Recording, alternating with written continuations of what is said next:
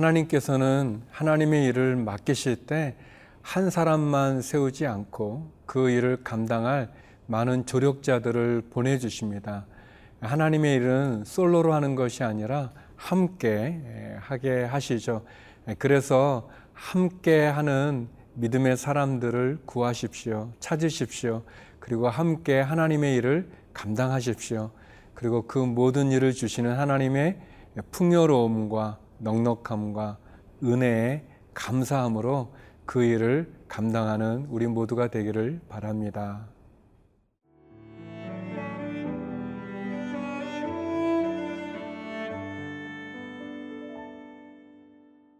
역대상 이십칠 장 이십오 절에서 삼십사 절 말씀입니다. 아디엘의 아들 아스마웻은 왕의 곳간을 맡았고 우시아의 아들 요나단은 밭과 성읍과 마을과 망대의 곳간을 맡았고 글룹의 아들 에스리는 밭가는 농민을 거느렸고 라마 사람 시므이는 포도원을 맡았고 스밤 사람 삽디는 포도원의 소산 포도주 곳간을 맡았고 게델 사람 바알 하나는 평야의 감람나무와 뽕나무를 맡았고 요아스는 기름 곳간을 맡았고 사론 사람 시드레는 사론에서 먹이는 소떼를 맡았고 아들레의 아들 사밧은 골짜기에 있는 소떼를 맡았고 이스마엘 사람 오빌은 낙타를 맡았고 메로노 사람 예디야는 나귀를 맡았고 하갈 사람 야시스는 양떼를 맡았으니 다윗 왕의 재산을 맡은 자들이 이러하였더라.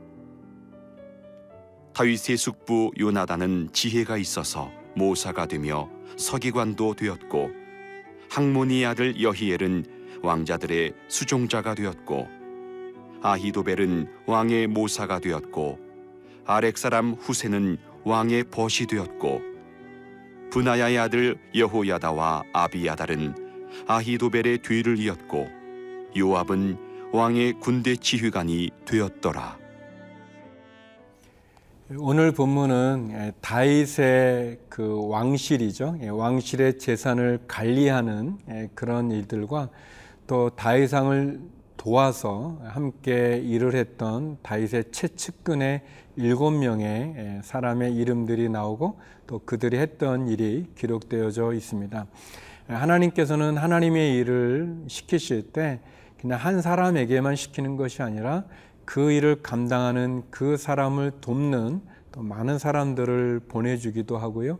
또 하나님께 먼저 하나님을 섬기고 하나님을 위해서 일을 할 때 하나님은 그에게도 그 외에 많은 것들을 허락해 주시되 넉넉하게 풍요롭게 함께 하시는 것을 우리가 다윗을 통해서 볼 수 있습니다. 오늘 역대상 이십칠 장에는 계속해서 다윗이 가지고 있는 다윗의 왕실의 재산을 관리하는 사람들의 이름과 또 내용들이 나오고 그 다음에 삼십일 절에 이렇게 표현합니다. 다윗 왕의 재산을 맡은 자들이 이러하였더라. 그래서 이제 이십오 절부터 이제 계속 이제 다윗이 가지고 있는 밭들 또 곳간에 있었던 뭐 포도주 뭐 여러 가지 뭐 소떼 낙타 뭐 왕실이 가지고 있는 그런 재산이죠. 다윗이 가지고 있는 재산 그것이 결코 작지 않다는 것을 우리가 볼 수 있습니다. 다윗은 전쟁에서 승리했을 때 그 전리품의 가장 좋은 것들을 먼저 하나님께 바쳤습니다. 또 우리가 아는 것처럼 다윗은 자기 어떤 사리 사욕을 이렇게 채우려고 하지도 않았어요. 그래서 다윗 왕 때 세금을 거둔 기록이 없습니다. 그거를 보면 다윗은 하나님이 그에게 부어주셨던 그 왕실의 많은 재산들 또 많은 풍요로운 전리품들 또 많은 것들을 가지고 결국은 하나님의 일을 잘 감당했을 뿐만 아니라 또 하나님께서는 다윗을 큰 은혜와 축복으로 풍요로움의 축복으로 이렇게 인도해 주셨던 것을 볼 수 있죠. 마치 예수님의 말씀처럼 먼저 그의 나라와 그의 의를 구하라 그리하면 이 모든 것을 너희에게 더하시겠다는 그 약속의 말씀과 같이 하나님을 잘 섬기고 또 하나님께 먼저 귀한 것을 드렸을 때 하나님께서 이렇게 다윗을 풍요로움과 부유함으로 축복해 주시는 것을 볼 수 있습니다. 저와 여러분의 삶이 이런 풍요로움이 그 하나님의 은혜와 축복이 있기를 축원합니다. 우리의 자녀들이 자라날 때도 역시 마찬가지로 우리의 자녀를 향한 하나님의 축복이 임하고 또 우리의 직장에서나 또 우리의 기업에서나 또 내가 하나님 앞에 먼저 구별하여 하나님께 드렸을 때 하나님이 주시는 은혜와 축복을 누리는 그런 삶을 살았으면 좋겠습니다. 물론 우리가 하늘나라에서 또 우리가 이 땅을 떠나 하나님 품에 안겼을 때 그 하나님이 주시는 그 굉장한 축복이 있죠. 그렇지만 하늘나라에서만 우리가 부유하게 되고 축복을 누리는 것이 아니라 이 땅 가운데서도 하나님이 주시는 은혜를 누리고 또 축복을 경험하면서 마치 하늘에서 하늘의 문을 열어주시고 하나님께서 부어주시는 그 은혜와 축복을 소유할 수 있는, 그것을 누릴 수 있는 저와 여러분이 되기를 바랍니다. 그러기 위해서 우리가 먼저 하나님, 하나님께 우리의 마음을 드리고 우리의 정성을 드리고 또 우리의 모든 것이 하나님으로부터 받은 것임에 대한 감사를 드릴 필요가 있습니다.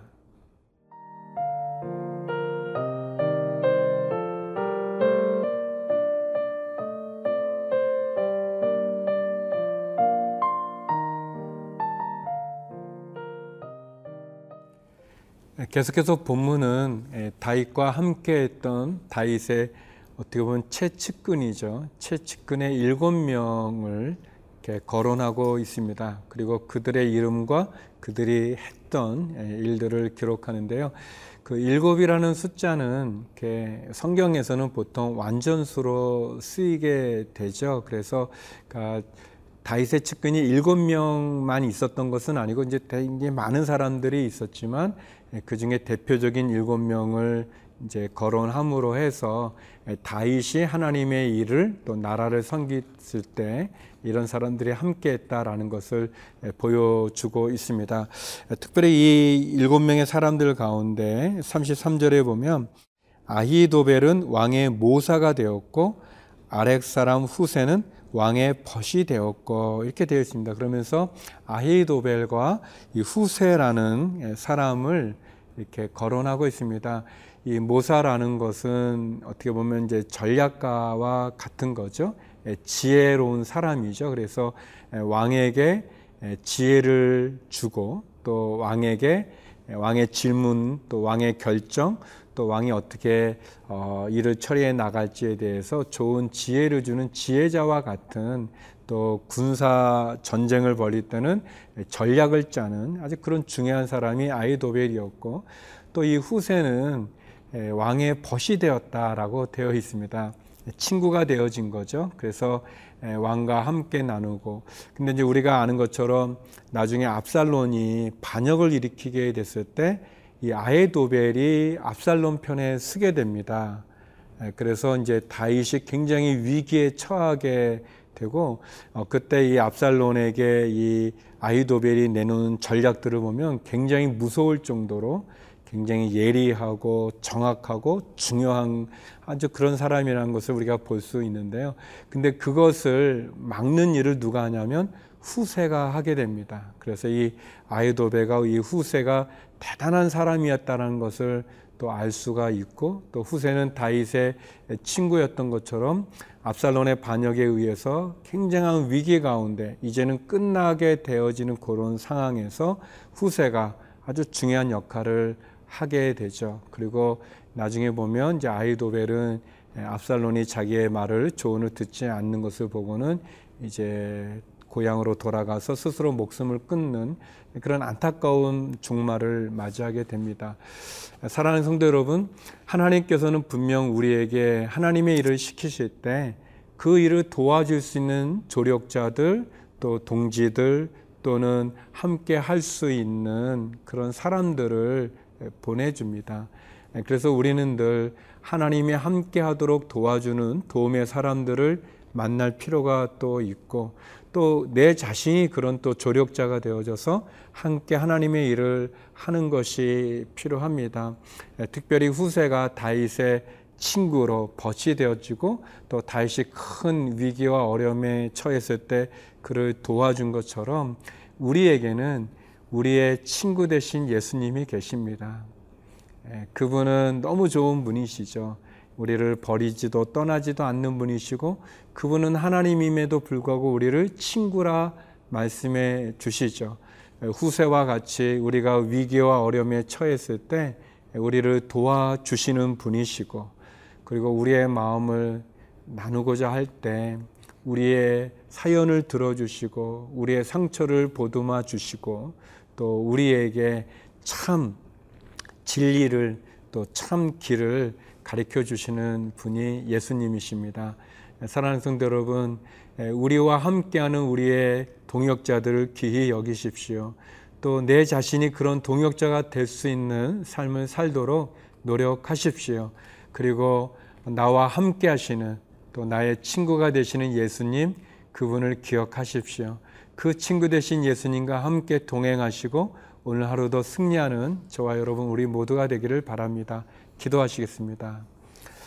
거룩하신 아버지 하나님, 먼저 주님의 나라와 의를 구하고 주님이 주시는 그 풍요로움과 부유함과 축복을 누리는 은혜의 삶을 살게 하여 주옵소서. 우리의 친구 되신 예수님을 통해서 승리의 길을 걷게 하여 주시고 다시 일어서게 하여 주옵소서. 하나님, 우리의 자녀와 가정과 일터와 기업을 기억해 주시고 환우들을 위로하시고 회복시키시며 해외에 있는 한인들과 선교사님들에게도 함께하여 주옵소서. 예수님 이름으로 기도드립니다. 아멘.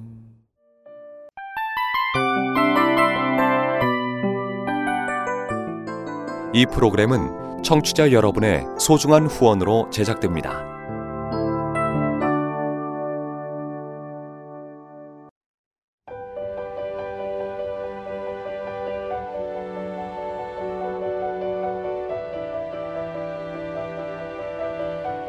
세상에는 수많은 교회들이 있지만 더 깊이 있는 말씀 강해를 찾기 위해 크기로만 교회를 선정하지 않습니다.